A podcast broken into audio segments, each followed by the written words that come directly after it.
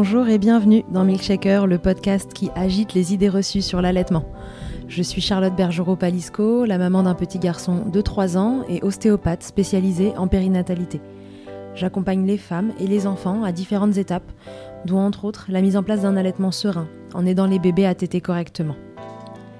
Ce podcast, je l'ai imaginé pour vous offrir des témoignages variés, des expériences de familles qui ont allaité plus ou moins longtemps et avec plus ou moins de facilité. Ici, vous découvrirez l'allaitement sous toutes ses coutures. Vous pourrez aussi vous informer auprès de professionnels, tous spécialisés dans le domaine, pour vous apporter, lors d'épisodes experts, les informations les plus justes et savoir comment vous orienter en cas de difficulté. Mon objectif est simple, offrir ces informations à toute mère, famille et tout professionnel qui souhaite se renseigner sur le sujet. Que chacun puisse faire ses choix de façon éclairée et casser les idées reçues qui circulent pour vous rendre l'allaitement plus accessible, plus facile, normal, banal même, et ce, qu'importe vos envies et votre projet. Ce qui aide ces informations à se diffuser pour que le plus grand nombre puisse en bénéficier et qui permet à Milkshaker de continuer de s'agiter, c'est vous par vos partages autour de vous, sur les réseaux, vos écoutes, mais aussi vos notes ou étoiles sur les plateformes d'écoute. Alors je vous serai très reconnaissante de prendre une minute pour soutenir ce projet. Et maintenant, place à l'épisode. Vous en rêvez, ou plutôt vous en faites des cauchemars, mais la candidose mammaire a bien pris ses quartiers dans Milkshaker. Et quand ce petit champignon a trouvé un endroit confortable, pas facile de l'en déloger. Alors il mérite de se pencher sur le sujet. C'est avec Marie-Noël Lata, consultante en lactation IBCLC que je vais échanger aujourd'hui. On va reposer les bases. Qu'est-ce que c'est que cette candidose? D'où ça sort? Pourquoi ça se fixe sur les seins? Comment on la détecte? Et surtout, qu'est-ce qu'on fait pour s'en débarrasser? Elle va tout nous expliquer. Je vous souhaite une belle écoute. Bonjour Marie-Noël, bienvenue dans Milkshaker. Bonjour Charlotte. Marie-Noël, merci euh, de venir milkshaker avec moi aujourd'hui. Tu viens milkshaker pour parler de candidose mammaire, le sujet le plus sexy euh, qu'on ait à aborder en termes d'allaitement, je pense. Euh, donc déjà, la première question que j'aimerais te poser, Marie-Noël, c'est qu'est-ce que c'est que la candidose mammaire? Alors, qu'est-ce que c'est que la candidose mammaire? La candidose mammaire, c'est un petit champignon qui s'appelle Candida albicans et euh, en fait qui est présent naturellement euh, dans notre organisme, que ce soit dans notre système digestif, euh, au niveau de la bouche, au niveau de nos parties génitales, on en a. Dans toutes nos muqueuses. Voilà, mhm. c'est ça. Et, mais quand il y a une petite porte d'entrée ou une baisse immunitaire, ben, la candidose fait la fête et donc elle mhm. prolifère. Ok, voilà. très bien. Donc c'est un champignon, quoi, pour faire simple, qui se met à proliférer quand l'environnement est propice à ça. Oui, c'est ça, c'est bien ça. Euh, à quoi c'est dû, euh, d'où ça sort euh, que ce champignon il se mette à proliférer d'un coup? Donc en fait, il y a plusieurs raisons. Il y a plusieurs raisons pour que, bah, que ça prolifère.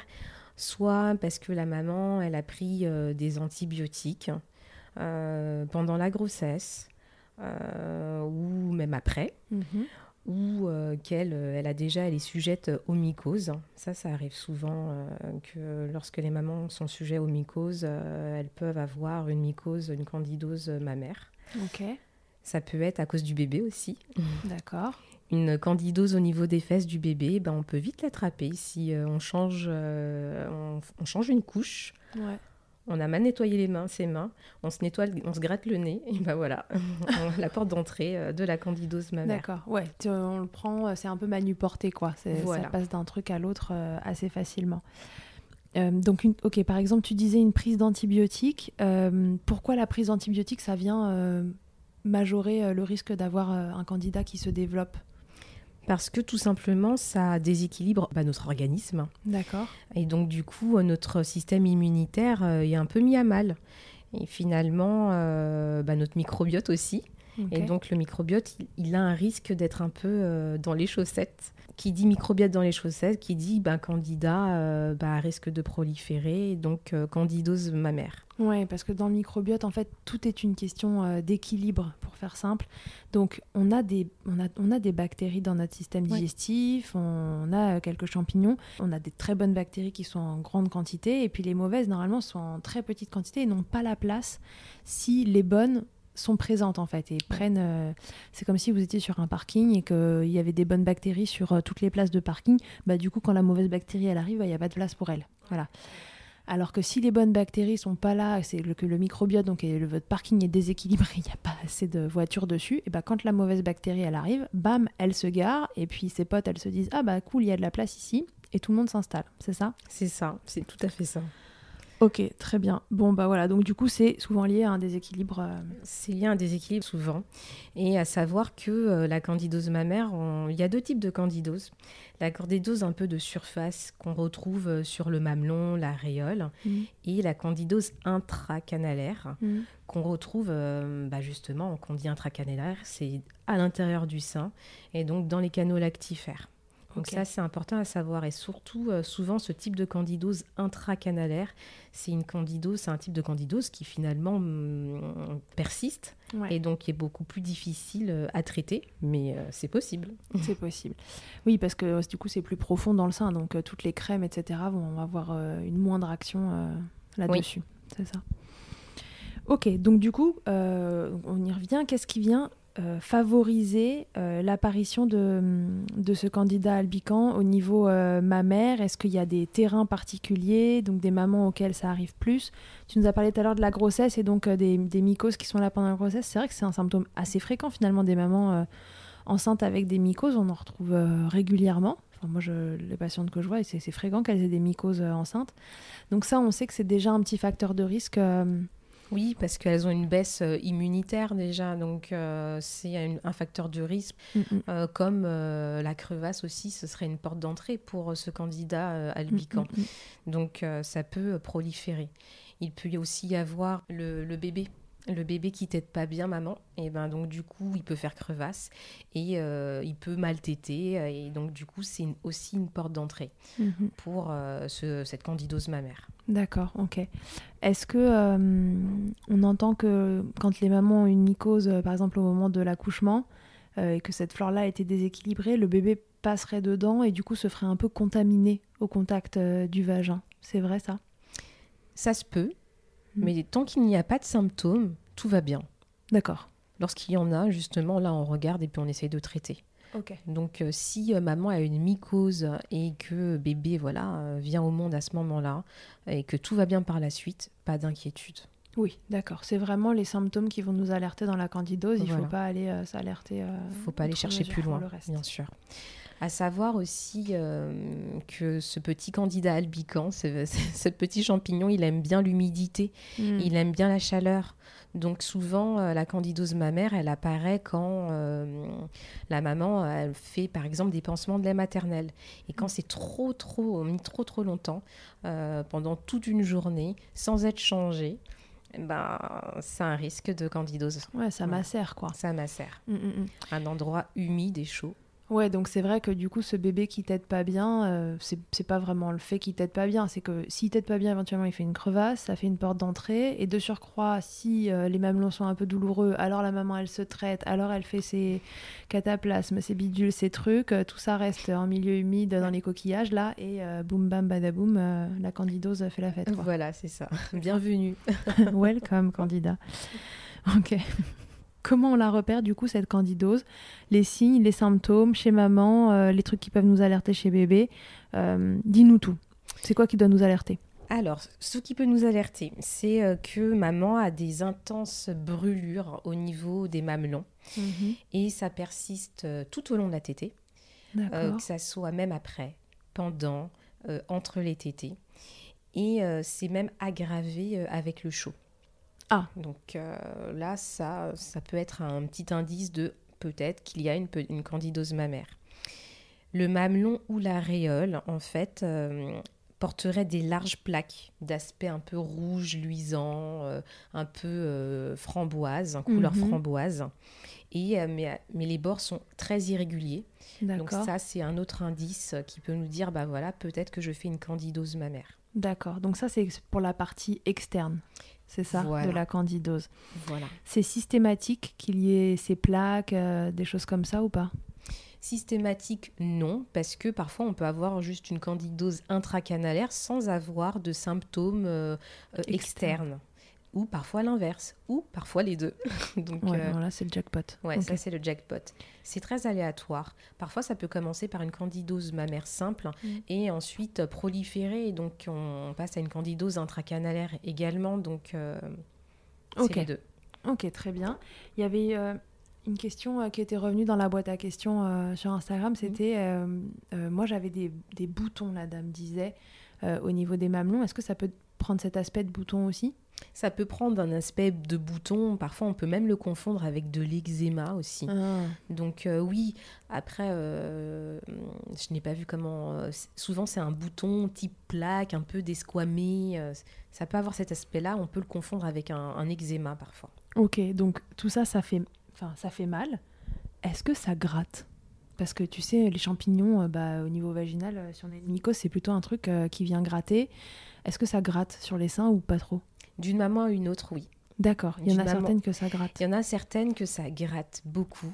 Il y en a d'autres, c'est juste, bah, finalement, ça brûle tellement que non, mm. l'étape de gratouille, euh, non, non, c'est juste qu'on ne peut rien poser sur le sein euh, parce que c'est trop, c'est une sensation vraiment de brûlure. Ouais, d'accord. Ok. Euh, Béné, dans l'épisode, parce que tu sais, il y a eu un épisode euh, témoignage là juste avant. Bénédicte, dans son épisode, elle disait que genre euh, plus rien ne pouvait se poser sur son sein, quoi. Que même une serviette éponge à la sortie de la douche, c'était l'enfer. Donc ça, c'est quand même assez significatif d'une candidose ou ça peut être d'autres choses? C'est assez significatif d'une candidose. Après, il faut quand même chercher, il faut quand même creuser, voir un peu euh, les habitudes de, de, cette maman, comment ça se passe l'allaitement, qu'est-ce qu'elle fait, etc., pour vraiment euh, mettre en lien à, une candidose mammaire. Ça, c'est important. Euh, parce que parfois on peut avoir juste une grosse crevasse et euh, bah, qui fait mal, qui gratte, etc. Parce qu'il y a les croûtes mhm. et finalement c'est pas du tout une candidose mammaire, c'est une crevasse qu'on peut traiter autrement par le positionnement de bébé, euh, voilà. D'accord. Donc. Ok, très bien. Donc ça, c'était pour la candidose mammaire un peu externe. Donc, on nous a parlé des douleurs, de l'aspect de la peau, enfin du mamelon. si on passe, il y a autre chose pour l'externe? Non. Ça gratte éventuellement, on a dit. Euh, si on passe à une candidose mammaire euh, donc euh, plus interne, on dit, tu dis canalaire. Oui. Quels symptômes on va retrouver dans ces cas-là? Alors là, les symptômes vont plutôt être de type des douleurs assez lancinantes au niveau vraiment à l'intérieur du sein, mm. de type brûlure profonde, des démangeaisons aussi. Parfois, on peut avoir des démangeaisons, des sensations d'aiguille dans le sein. C'est vraiment le truc pas top du tout. Euh, et euh, bah, c'est ce qui pourrait nous faire penser à une candidose canalaire à l'intérieur du sein. Ok. Et là, pareil, Béné, elle, parlait d'une histoire de spaghetti qui sortait du sein au moment où le petit était comme si le lait était un spaghetti. Ah oui, oui, des douleurs euh, vraiment lancinantes. Ça peut être ce type de douleur. Ok. Et c'est vraiment, c'est vraiment pas top. Hein. C'est vraiment le, le, côté où vraiment bah, les tétés sont très difficiles et très douloureuses à ce moment-là. Ouais. Et en dehors des tétés, ces sensations, elles se calment ou non, pas forcément? Pas forcément. Elles sont un petit peu, elles peuvent se calmer, euh, elles, sont, elles sont assez sourdes, ces, euh, ces types de, euh, de, douleurs et de sensations, mais ça dépend d'une maman à une autre. Parfois, les douleurs ne se calment pas entre les deux tétés, et donc du coup, elles restent un petit peu sourdes. entre... Ouais. ouais. Donc en fait, la, la douleur de j'ai mal quand mon bébé tête ça, ça, brûle sur mon sein, etc. Euh, si c'est pas du tout là en dehors des tétés, c'est bon, on peut se dire soit un positionnement, soit un problème de succion, etc. Mais euh, si jamais ça commence à partir en dehors des tétés, on doit quand même sérieusement se poser la question de est-ce qu'il y a une candidose? Voilà, c'est ça. Outre l'aspect frottement pur, c'est évidemment si vous avez le sein arraché par une crevasse, quand vous posez un truc dessus, c'est pas très agréable. Ok. D'autres signes et symptômes ou on a fait le tour des choses qui doivent alerter Non, on a fait le tour des choses qui peuvent alerter. Euh, Et chez bébé, bah, donc un éventuel muguet qui serait là. Encore une fois, s'il n'y a pas de symptômes chez vous, il n'y a pas de, il a pas de souci. Il n'y a pas de souci. Mais si de surcroît il y a un muguet chez bébé, euh, bon, ça commence à sentir un peu le candidat là. C'est ça. Euh, chez bébé, il peut y avoir des points blancs dans la bouche de bébé. Mm. Un bébé qui est un peu irritable quand même. Ouais. Parce que il y a des petites douleurs et des fesses rouges souvent euh, ça euh, s'accorde avec les fesses rouges de bébé. Et oui, parce que lui aussi, en fait, c'est tout son tube digestif qui est euh, infecté, entre guillemets, par le candidat albican. Donc, du coup, il peut se retrouver avec bah, un, système digestif très inconfortable avec beaucoup de coliques éventuellement et tout ça aussi. Oui, bien sûr.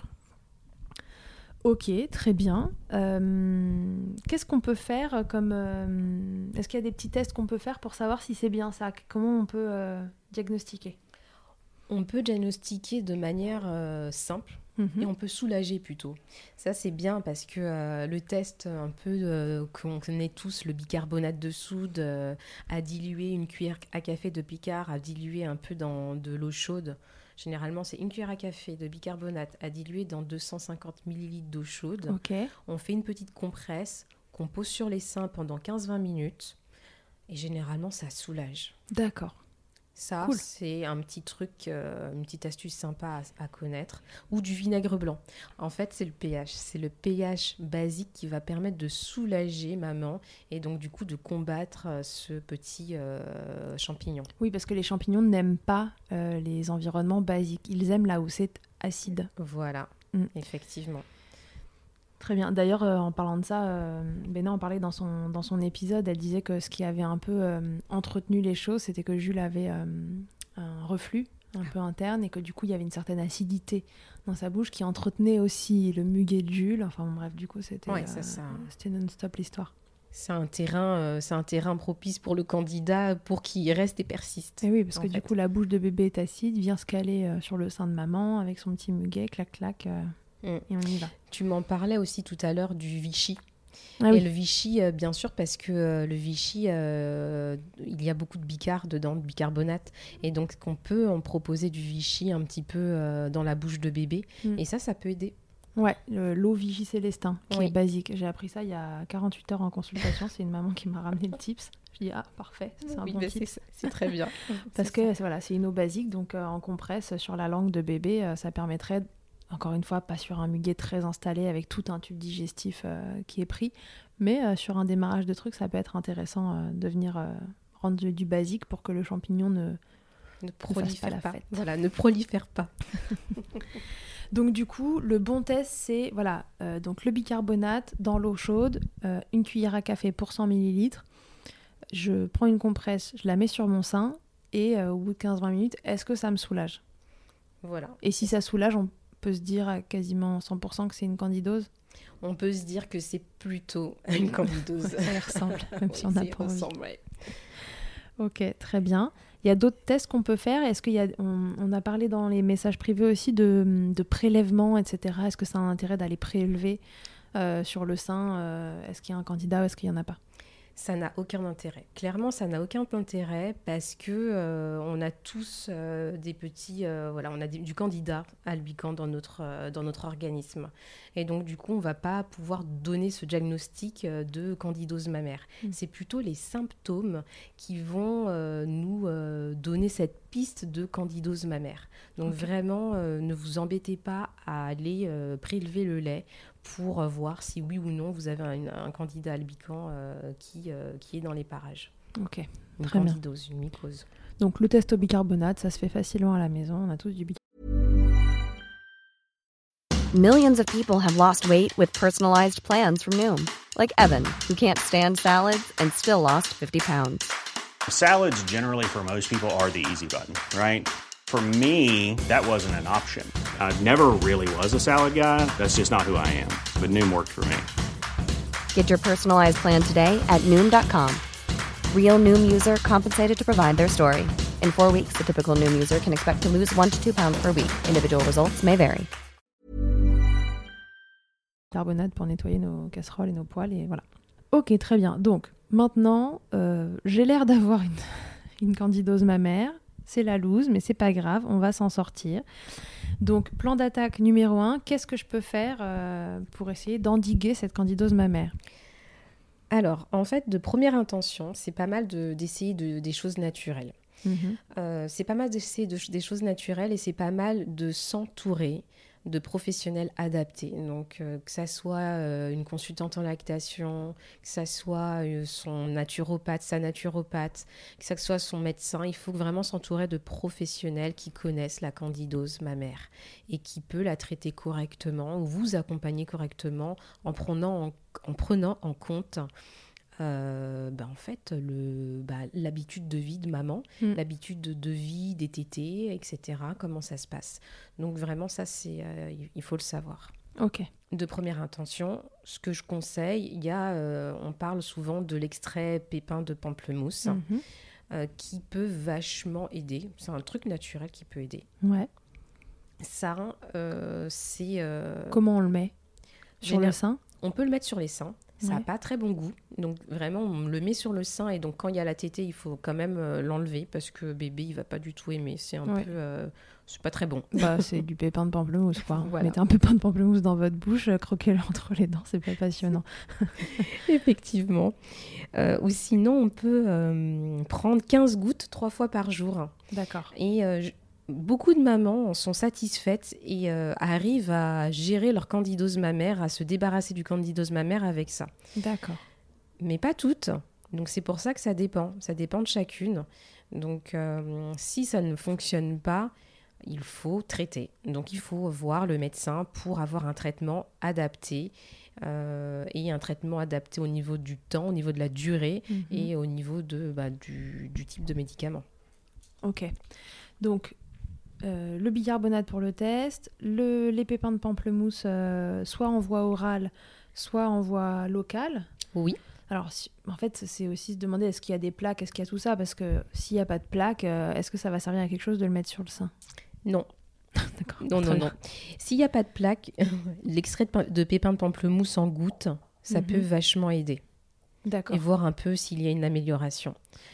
Sinon, il faut euh, traiter euh, avec, euh, bah, chez, voir son médecin pour, pour prescrire un, un traitement. Ouais. Qu'est-ce qui est prescrit en général dans ces cas-là alors? Généralement, on va prescrire un antifongique, Mhm. type euh, fangizone, dactarin pour bébé. Euh, tu me parlais tout à l'heure aussi de la mycostatine. Ouais. Voilà, c'est les types de médicaments euh, qui sont tout à fait compatibles à, à l'allaitement, avec l'allaitement pour bébé et maman. Il faut toujours traiter les deux. Voilà, simultanément, il faut traiter bébé et maman. Parce que sinon, ça marche pas. C'est un Bah oui. cercle vicieux. Si on traite maman, ça va mieux chez maman et pas du tout chez bébé. Finalement, bébé refile le candidat à maman. Et en fait, maman qui a été guérie a de nouveau le candidat. donc Bon, on est en train de traiter bébé, donc elle, elle a récupéré le candidat, pendant ce temps-là, bébé il se traite, et puis une fois qu'il a fini d'être traité, maman ça s'est redéveloppé, et euh, ça. ça peut durer longtemps. Ça peut durer très très longtemps. Ok. Donc ça, plutôt euh, lorsque c'est plutôt une euh, mycose, euh, une candidose du sein, Mhm. pas forcément intracanalaire. D'accord. Lorsque c'est intracanalaire, il faut vraiment traiter par voie orale. Mhm. Donc là, le médecin il va plutôt prescrire plutôt du fluconazole. Ok. Ça c'est le plus fréquent. C'est le plus fréquent et c'est compatible avec l'allaitement. Et il faut le faire combien de temps? C'est pareil, Béné, en fait, Béné, elle a vraiment galéré avec sa candidose et Ouais. elle l'a traité plusieurs fois. Et elle disait qu'à un moment, elle a appris qu'il fallait que le traitement il dure plus, euh, je sais plus, c'était minimum ou plus de 21 jours pour avoir fini le cycle euh, de reproduction, je crois, euh, d'un champignon. Ouais, oui, oui, parce que la durée de vie d'un champignon est de minimum trois semaines. Oui. Donc si le traitement euh, a été fait deux semaines ou une semaine et puis arrêté parce que ça allait mieux, bah, le risque, c'est qu'il y ait de, à nouveau euh, bah, une reprolifération de, euh, de, ce- de cette mycose. Ouais. Donc il faut vraiment faire la- le traitement minimum trois semaines, donc 21 jours. C'est la durée de vie d'un champignon en fait D'accord. pour que ça soit euh, efficace Oui. et pas avoir d'arrêt entre entre eux. Hmm. entre les deux euh, entre deux traitements on pas se dire ben ça va mieux et puis je reprends juste après il faut vraiment faire trois semaines euh, de traitement Consécutive. Ouais. C'est comme les antibiotiques, euh, ben, c'est pas automatique, mais... mais en tout cas, il faut vraiment le faire de façon euh, très régulière. Il faut avoir une ça. bonne observance, on appelle ça, de, de son traitement.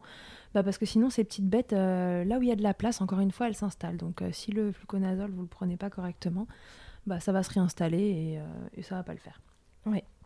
Euh, ok, ok, très bien. Que faire du coup des traitements Enfin, si le traitement il marche pas, qu'est- qu'est-ce qu'on fait? Parce que j'ai l'impression que quand même parfois la grosse galère de sortir d'une candidose. Donc quand, on est arrivé jusqu'au traitement médicamenteux et que passer les trois semaines, ça, où ça revient, qu'est-ce qu'on fait quand euh, ça commence à devenir chronique cette histoire? À quoi ça peut être dû? En fait, euh, il faut savoir qu'on a parlé tout à l'heure du candidat, que c'était euh, qu'on avait le microbiote un peu dans les chaussettes, que nos systèmes immunitaires, il était un petit peu euh, défaillant à ce moment-là parce qu'on a une prolifération de euh, ce champignon. Mm. Et ben en fait, il faut rééquilibrer, réécrire. Ouh là là, je vais y arriver. 1, 2, 3. 1, 2, 3. Il faut rééquilibrer la flore, sa flore intestinale. Mm. Donc pour rééquilibrer la flore intestinale, il faut s'orienter vers des naturaux. Les naturaux ont vraiment toute leur place Ouais. euh, pour traiter une candidose mammaire.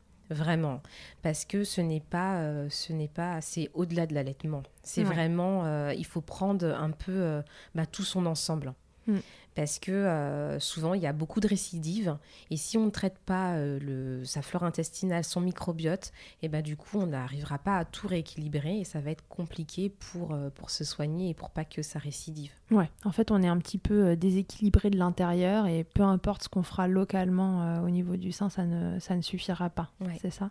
Bien sûr. Et c'est là qu'après, on, on passe au niveau médicamenteux pur sur des, sur des médicaments qui sont plus compatibles avec l'allaitement. Quand. On veut traiter au niveau médicamenteux une, une grosse dysbiose intestinale, euh, c'est des traitements qui sont pas trop compatibles avec l'allaitement. Donc, euh, mieux vaut se tourner, si on a envie de continuer son allaitement en tout cas, vers la naturopathie et comment équilibrer l'alimentation, éventuellement avoir quelques compléments alimentaires adaptés à, à l'allaitement pour euh, rééquilibrer la flore et que le traitement, euh, parce qu'il y a traitement quand même, euh, fluconazole ou autre, euh, pour, euh, pour endiguer le candidat, mais que ça tienne en fait, Que ça ce tienne, soit ouais. durable.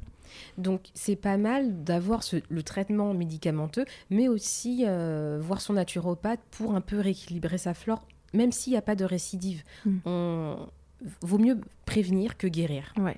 Donc d'emblée, il, euh, il faut les deux. Ouais, donc quand vous sentez que ça part un peu en cacahuète, franchement, c'est quand même une bonne idée d'aller euh, d'aller checker euh, comment vous êtes euh, au niveau intestinal et, et de réguler tout ça. Ouais. Ok, très bien. On a eu une question qui nous disait est-ce que ça peut rester plusieurs années? Êtes une question de quelqu'un un petit peu désespéré, je crois. non, bah non. Non, c'est pour ça qu'il faut chercher plus loin, pour savoir, bah, j'ai traité, j'ai été traité par... un- Euh, non, bah oui, du coup, ça peut rester sur plusieurs années, tu veux dire Ah oui, oui, bien sûr, ça peut, mais ça doit pas. Ah oui, ça ne doit pas. non, il ne faut pas garder un candidat albican. euh, Non, il ne faut pas ga- garder un un candidat albican. Justement, ça ne doit pas. Ça ne doit pas parce que, euh, parce que souvent, il faut traiter la cause, il faut traiter un peu plus en profondeur. Et c'est pour ça que euh, parfois l'alimentation euh, joue beaucoup euh, pour la prolifération du candidat albican. Ce champignon, pour rappel, aime beaucoup, beaucoup le sucre. Donc, quand on mange beaucoup sucré, parfois, ben, il y a un terrain propice à cette mycose du sein. Ouais. Ouais, donc déjà, un des grands trucs, c'est que voilà, si vous arrive un truc comme ça, fini les chocs à pic, on arrête les Kinder Bueno, les, Pas tout les- totalement, mais peut-être réduire. voilà, tous les sucres raffinés pour, en fait, pour arrêter de donner à manger euh, aux champignons, quoi. C'est ça. C'est ça. Ok. Et puis ça, après, ce sera, euh, ce sera le boulot euh, d'une naturopathe. Vraiment, c'est c'est des gens qui sont hyper calés dans le domaine et qui savent comment rééquilibrer votre assiette pour euh, vraiment bah, enlever tout ce qui nourrit euh, ce champignon. Et euh, bah, s'il a pu à manger à un moment, euh, bah, il crève, hein, Ouais. tout Il simplement. disparaît. Voilà. Il disparaît et puis nous, en tant que maman, on est en pleine forme et puis on essaie de rééquilibrer tout ça pour euh, justement qu'il ne réapparaisse plus. Ouais, ouais, on rééquilibre tout. Donc du coup, voilà, il ne faut pas que ça reste pendant plusieurs années, mais c'est possible. Est-ce que c'est possible d'avoir des résistances aux antifongiques comme il existe des résistances aux antibiotiques? Oui, c'est possible. C'est possible, mais euh, souvent euh, la cause, c'est ce microbiote qui est dans les chaussettes. Ouais. Donc, euh, C'est si le traitement ne marche pas, ouais. d'ailleurs il est censé marcher, c'est que ça revient. C'est que ça revient tout simplement. Et donc, on ne traite pas la cause plus en profondeur. Mm. La cause en profondeur, c'est ben, peut-être qu'au niveau alimentaire, c'est pas top. Peut-être au niveau du microbiote, ben, il y a un gros déséquilibre. Donc, il faut régler tout ça. Et donc, les antibiotiques, les, pas les antibiotiques, Les les antifongiques. ne vont pas, ne vont pas fonctionner. Ouais. Ne vont plus fonctionner parce que ça récidive. Ouais, et puis n'oublions pas que la grossesse qui est, qui est intervenue a priori juste avant est quand même euh, une des périodes où au niveau immunitaire on est déséquilibré de toute façon et d'ailleurs c'est pour ça qu'il y a plus facilement des mycoses enceintes c'est le c'est pas le, la- le fait d'être enceinte qui vous apporte les mycoses c'est probablement que votre microbiote était déjà déséquilibré et qu'avec cette petite variation immunitaire alors euh, Bah, ça laisse cette- la place encore Ouais. une fois sur le cette parking porte, de- voilà, cette Mm. porte d'entrée euh, grande ouverte pour euh, le, euh, la candidose. Ok, très bien. Bon, je pense que. hum, euh, Qu'est-ce que t'en dis? Est-ce qu'on a répondu euh, aux grandes questions qu'on voulait se poser? Oui, je voulais également dire pour euh, le bébé. Pour le Mhm. bébé, à savoir que le lait a beaucoup de propriétés fongistatiques. Donc, euh, ça va l'aider aussi à votre bébé de le continuer à l'allaiter, de continuer à lui proposer le sein. D'accord. Parce que s'il a du muguet dans la bouche, ben, les propriétés de votre lait vont l'aider euh, grandement. Ouais, d'accord. Donc, faut vous traiter vous et euh, c'est le, c'est le meilleur moyen de, de traiter bébé aussi, qui probablement a un microbiote déséquilibré si vous, vous en Oui. avez un, c'est ça? Oui. On a oublié quelque chose. Ah.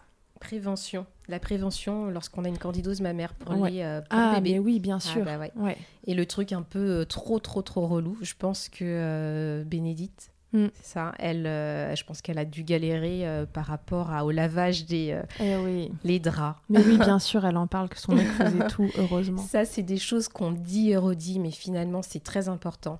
Tout ce qui a été en contact avec la bouche de bébé, euh, avec les seins de maman, en fait, il faut les laver, il faut les stériliser, euh, que ça soit euh, les draps qu'il faut laver à outrance un peu, Mhm. les serviettes, les coussinets jetables ou lavables, changer à chaque fois, les jouets de bébé à laver, Mhm. à nettoyer Je crois qu'il y a même des gens qui disent d'éviter les lavables, non? Oui, mais euh, c'est-à-dire que si tu prends un lavable et tu dis bon bah c'est lavable, je réutilise pour euh, une prochaine fois, une pro- je remets le coussinet, c'est pas grave, et euh, il y a eu quelques gouttes dessus, c'est pas grave. Bah du coup finalement non, Ah oui, il faut le lavable, il y a des gouttes dessus, hop, on change directement et on le lave bien à 60 degrés, il n'y a pas de souci en fait. D'accord, ok. Donc on peut mettre des, euh, du lavable si on est vraiment euh, éco-responsable et qu'on ne veut pas utiliser des coussinets jetables. Euh, c'est possible, mais il faut vraiment les changer tout le temps. Pas quotidiennement, mais à chaque tété, à chaque fois qu'il y a un peu de lait qui perle sur le coussinet en fait. Ouais, le plus souvent possible Ouais. pour pas que ça macère. Ouais. Mm, mm. On s'est tout dit Ouais. Ok, très bien. Bon, bah super. Merci beaucoup Marie-Noël pour toutes ces informations. Euh, a priori, on a fait le tour de ce qu'on pouvait vous dire sur les signes, symptômes, les premiers traitements, etc.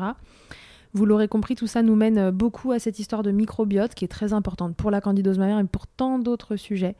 Euh, et donc, ça va être intéressant d'en parler avec une naturopathe. Je me charge d'en interviewer une, euh, d'en interviewer une il y a d'ici peu pour vous renseigner sur comment rééquilibrer votre microbiote, comment ne pas donner à manger à ce champignon qui vous embête et le tuer au plus vite.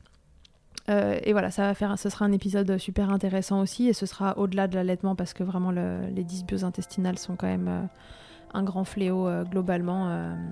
donc voilà, hâte de faire cet épisode aussi. Merci beaucoup Ma- Marie-Noël. Merci à toi Charlotte. Et puis bah à très vite. Pour ceux euh, qui connaissaient pas encore Marie-Noël, et bah, elle est consultante en lactation IBCLC, hein, comme euh, toutes les personnes que j'interroge comme ça, euh, souvent pour les épisodes experts. Ouais. Et elle travaille avec nous au centre euh, IG4U à Ouais. Suresnes. J'ai rejoint l'équipe. Voilà. Donc super. Elle a rejoint l'équipe il y a pas longtemps, donc si jamais vous êtes dans le coin et que vous avez besoin, et ben voilà, il y a toujours Catherine Fontenelle qui est avec nous, et maintenant on a Marie-Noël aussi. Je vous dis à tous et à toutes à très bientôt dans Milkshaker. Au revoir. Que ce soit votre première écoute ou que Milkshaker vous accompagne régulièrement, merci beaucoup d'avoir écouté cet épisode. Si vous aimez ce podcast, je vous rappelle que vous pouvez donc le noter, vous abonner sur votre plateforme d'écoute et on peut se retrouver sur les réseaux at Milkshaker Podcast pour échanger ensemble. Vous pouvez aussi retrouver tous les épisodes sur mon site internet charlotte-bergerot.fr et si vous me cherchez en tant qu'ostéopathe, pour vous ou pour votre bébé, vous pouvez me retrouver à Suresnes dans les Hauts-de-Seine au centre IG4U que j'ai créé en 2020. Vous y trouverez aussi une équipe de thérapeutes spécialisés dans la prise en charge de la femme et de l'enfant. Pour plus d'infos, rendez-vous sur le site IG4U, IG ça s'écrit YGY, et sur Doctolib pour la prise de rendez-vous. On se quitte en musique avec Emma et son titre Blinded, écrit et composé en collaboration avec Nemen. Je vous dis à très vite pour un nouvel épisode, et d'ici là, n'oubliez pas, prenez soin de vous, Milkshakez autant que vous le voudrez et bousculons ensemble les idées reçues sur l'allaitement maternel.